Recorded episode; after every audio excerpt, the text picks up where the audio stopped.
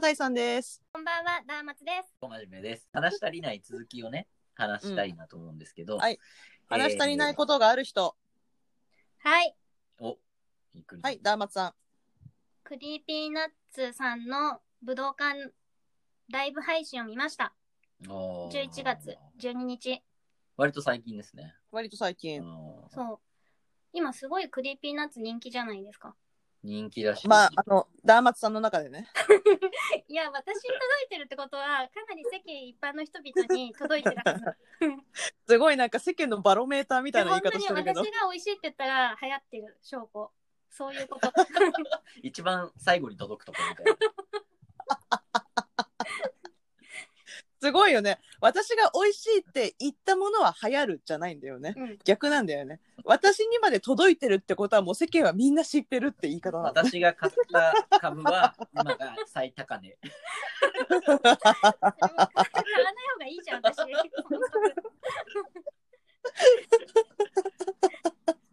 でも、あの、クリーピーナッツさん、そう、好きになったのね、遅くって、10月の下旬なんですよ、私。遅いね。うんうんうん。それはね、なんでかっていうと、今まで、ラジオとかね、聞いてなかったんだけど、まずあの、ゴッドタンの、あのープロデューサーの佐久間宣行さんのん、オールナイトニッポンゼロを聞き出したの。うん。そこから派生して、ファーストサマーウイカさんの話とかに出てきたから、ファーストサマーウイカさんの聞いたら、そこに、なんか、クリーピーナッツの DJ 松永さんがゲストで来て、みたいなあたりから聞き出して、えこんな面白いんだったら、クリーピーナッツさんのも聞こうって言ってき聞いて、そしたらうん今度、ライブがありますよとかそういうのがあって、で、でもさ、クリーピーナッツが歌ってるのってヒップホップ？うん。じゃないですか。うん。そんな音楽聴いてきてないわけですよ。うん。うん。時間あるからさ、ライブ行きたいかもって思ったけど、全然曲も聴いてないし、乗り方がわかんない。うん。うん。で、行けない、行きたいけど、行けないなって思ってたら、もうチケットとか速乾だから、買えなくって、まあ私じゃない、好きな人が行ってくださいって感じだったんだけど、それが配信やるってなったから、配信買って、見て、見た。なるほどね。それで私は、ライブ配配信で見れてよかったなって思ったの。うん。うんその行っても曲の勉強とかする時間もないから手とかさ上げたりさうん。うんなんか体揺らすみたいなやつわかんないじゃん、うん。お決まりのやつみたういな、んうんうんうんうん。だから配信でよかったっていう話なんだけど結果さ今さライブでも喋っちゃダメそうなんだよ。うんだから、うんえそれなら私行っても馴染めたかもとは思ったあ、逆にね。拍手とかしてるだけでしょ、うん手とかやってそうですね。そうですね。うん。結構、乗り方すごいさ、みんな不器用な感じになってるよね。変な手拍子とか結構してるよね。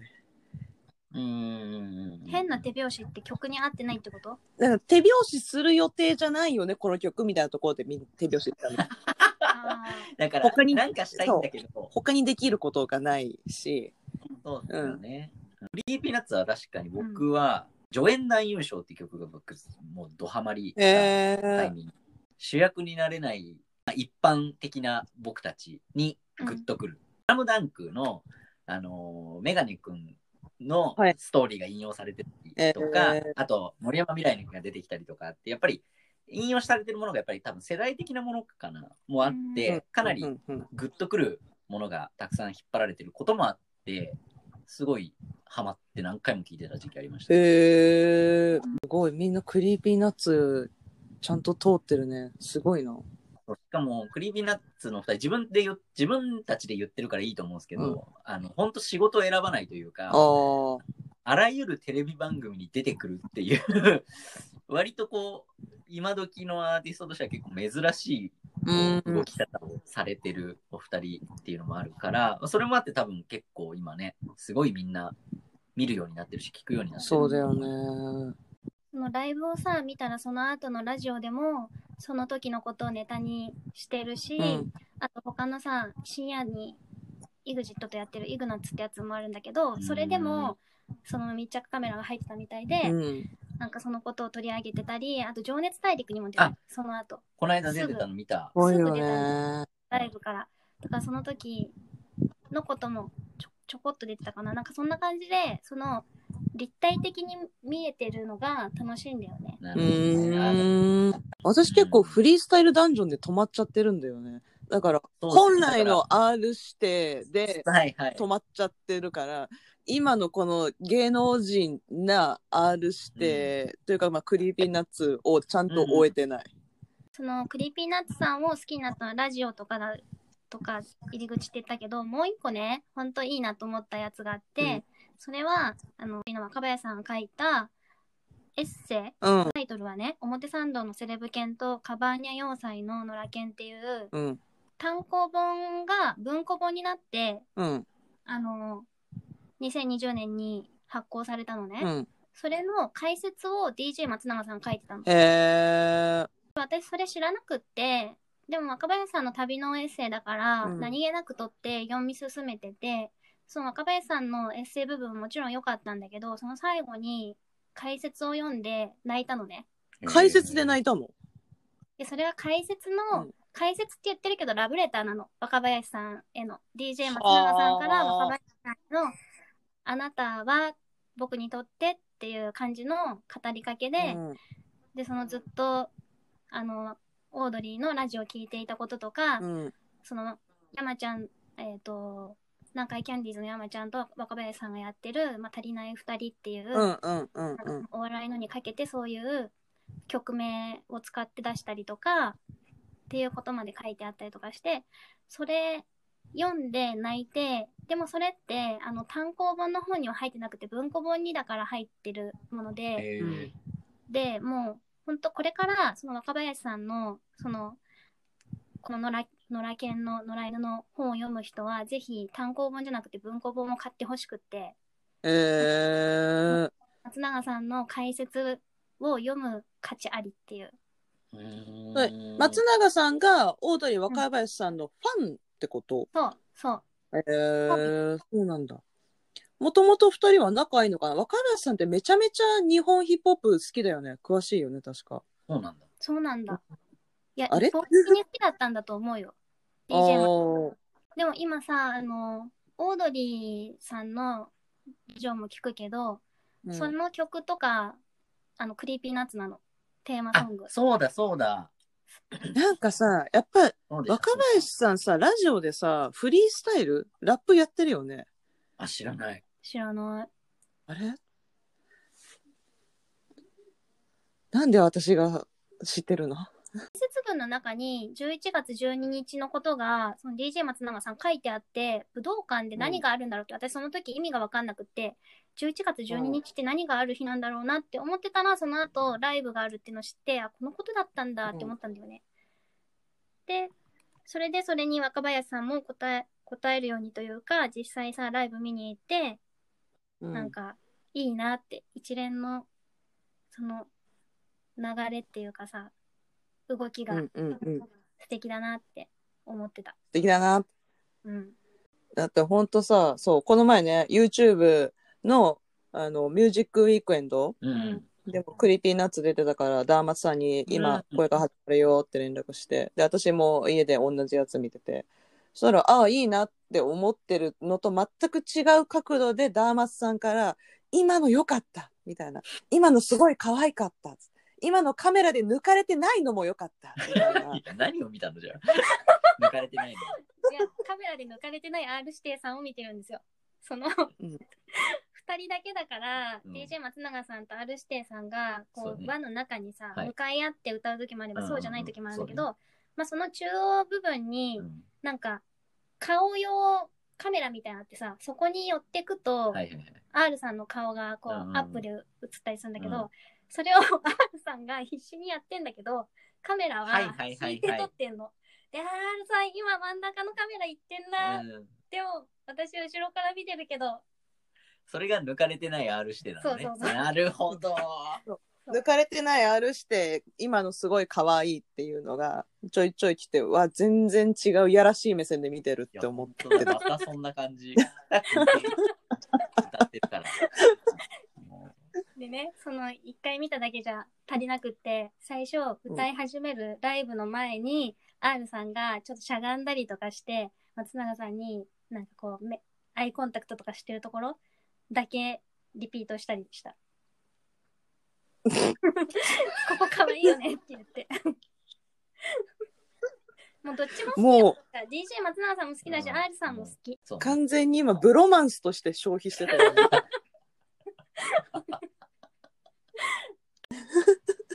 はい、別の話。はい。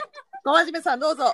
あ僕はあの、もともとミュージカルとか好きで、あの、よく見てたんですけど、えっと、ジャージーボーイズ、えもともと通常の、えーミュージカルの公演を予定していたんだけども、このコロナのことで、えーまあ、あらゆる準備が整わないので、えー全部中止しますと言って中止した後に、えーコンサートスタイルで、えー公演することにしましたって言って、うんうんえー同じメンバーでこうコンサートとして成立させた。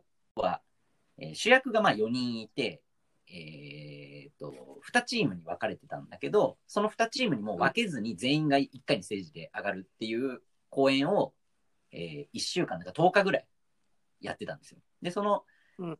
スタート初演から3公演と千秋楽までの3公演みたいな前、うん。前と後ろ3公演ずつぐらいを配信してたんですけど。えー、であれはだから本当中止になってじゃあ何がしかできることないかっていうことで本当にみんな役衣装で出てくるんだけどこう近づき合ってお芝居するとかじゃなくてもう距離保った状態で割と正面向いてもうあのミュージカルの中に出てくる曲をその役としてまあ歌うっていう形のものでお客さんはまあ入ってるけど間引いてみたいな状態だったかなみたいになってたんですけどあれ2日間の中で前3公演と後ろ3公演だから計6公演だから7公演を配信してたんですよ。でも同じコンテンツっちゃ同じコンテンツだけど、えー別の日の別の公演だから、少しずつまあ違うといえば違うっていうもので、僕が見た時は、あの千秋楽でも初日でもない、こう、間の日だったんだけど、それでも800人ぐらいは見てて、ええうんなんかうん、それってやっぱりミュージカルの強みというか、こう、うん。ねライブだとやっぱりこう、全国ツアーで30本、40本やったりすることは確かにあっても、同じ場所で何公演も歌わないし、多分この800人の中には昨日も見たし、今日も見てる人も多分いて、うん、みたいなこと、ね、なんなら、昨日は会場で見てたけど、今日は配信で見てるみたいな人も多分いるみたいなことでいくと、あミュージカルというか舞台の作品はやっぱりうん。こういう見せ方見方利用の仕方があるから、もともそもそも何公演も見るお客さんだったりするじゃないですか、うん。まあ、自分も含めてだけどあのね根本さんの3公演買った人もいるわけだし、うん。ダーマツ。ですね。そう。だからそういうのが成立するなっていうのをこう初めて感じた作品でなんかそういう意味でも面白かったなと思って見てました。面白いね。うん、そう。で、やっぱりみんなミュージカル俳優さんだからすっごい歌うまくて、うん。で、僕ライブハウスの配信とかもちょこちょこ見たり、うんうんうんうん。まあ、こう言っちゃあれですけど、こう弾き語りのまだ駆け出しの子とか結構ギターのミスタッチとかちょっとピッチずれたとかって、うん。ライブハウスで見るより配信で聞く方がくっきり分かっちゃうっていう。あ、そうなんだ。えー。うん、これ、こう難しいところそうなんだけど、えー。やっぱりミュージカル俳優さんみんな歌うまいから、うん。もうめちゃくちゃ綺麗に音がこっちに届いてくるのはやっぱ気持ちいいですね。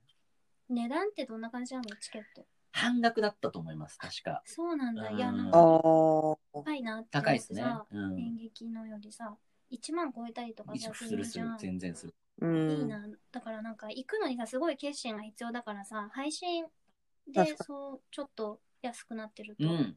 なんか見見たくなる。そうですね。あと、うん結構やっぱり内容が込み入ってたりするじゃないですか。それこそなんか有名なというか良質な作品と言われるものほど、いろんな社会問題がこんがらがったえ内容になったりしてるから、うんなんかそれで言うと、僕は結構ミュージカルとかうん見るときって先にある程度あらすじ入れちゃうんですよ、僕。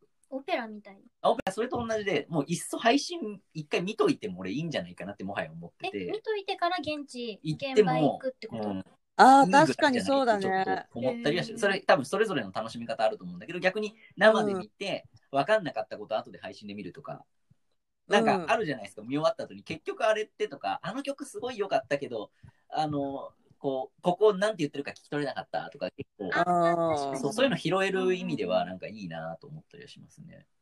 いいね。予習復習とかさ、いわゆるその、あとなんだろうな、肩慣らしというか、肩慣らしね。体を慣らすのの練習としてっていうのはいいね。ねなんか、いろんな使い方できそうで。でもそのミュージカル、あの、なんだっけ、ジャージボーイズか。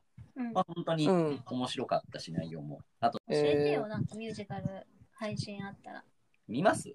え、見たいあ、本当ですよ。か？じゃあ、それはシェアしましょう。見たい、見たい。今週末ちょっとユニークなさ、音楽配信あってさ、ゴリラズって、あの、イギリスのバンドなんだけど、が、えっと、3回に分けて配信ライブするの。え週末に。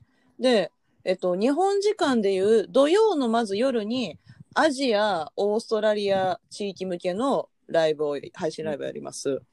で、日本時間の土日曜になってから、今度は北米向けにの時間帯で配信ライブやります。それは別のことをやるの。さらに、そのまた後、日曜明けて、月曜の午前4時、日本時間の、に、最後にヨーロッパの時間帯の 3, えー3ステージ目っていうのをやると。なるほど。そう。だからその一応、そのエリアごとの週末の、まあ、夜コアタイムに向けてやるけど、けど、オンラインだからさ、別に海外のチケッティングサイトで買えば、まあもちろんそその国じゃなくても買えるし、うんうんチケットがさ、あのー、一人1600円ぐらいで結構安いの、うんそもそもが。うん。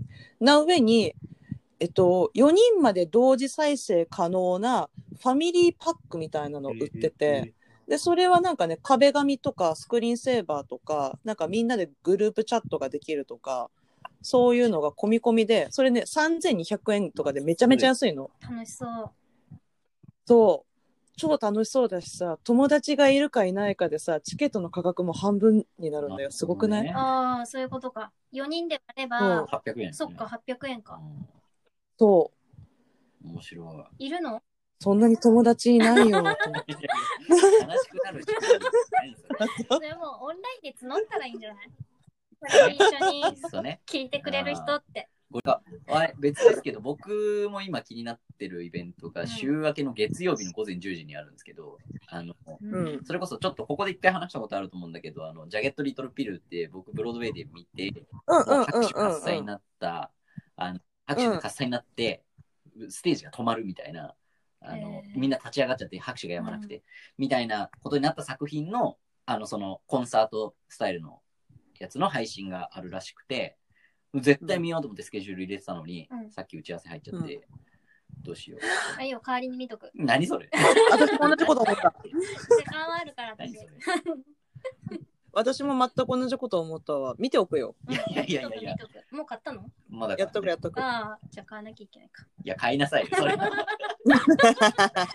は買いなさい。スタイルって何？ミュージカあのルじゃない？コンサートスタイルで、そう、ミュージカル作品じゃなくて、うんその、えっ、と、なんていうのかな。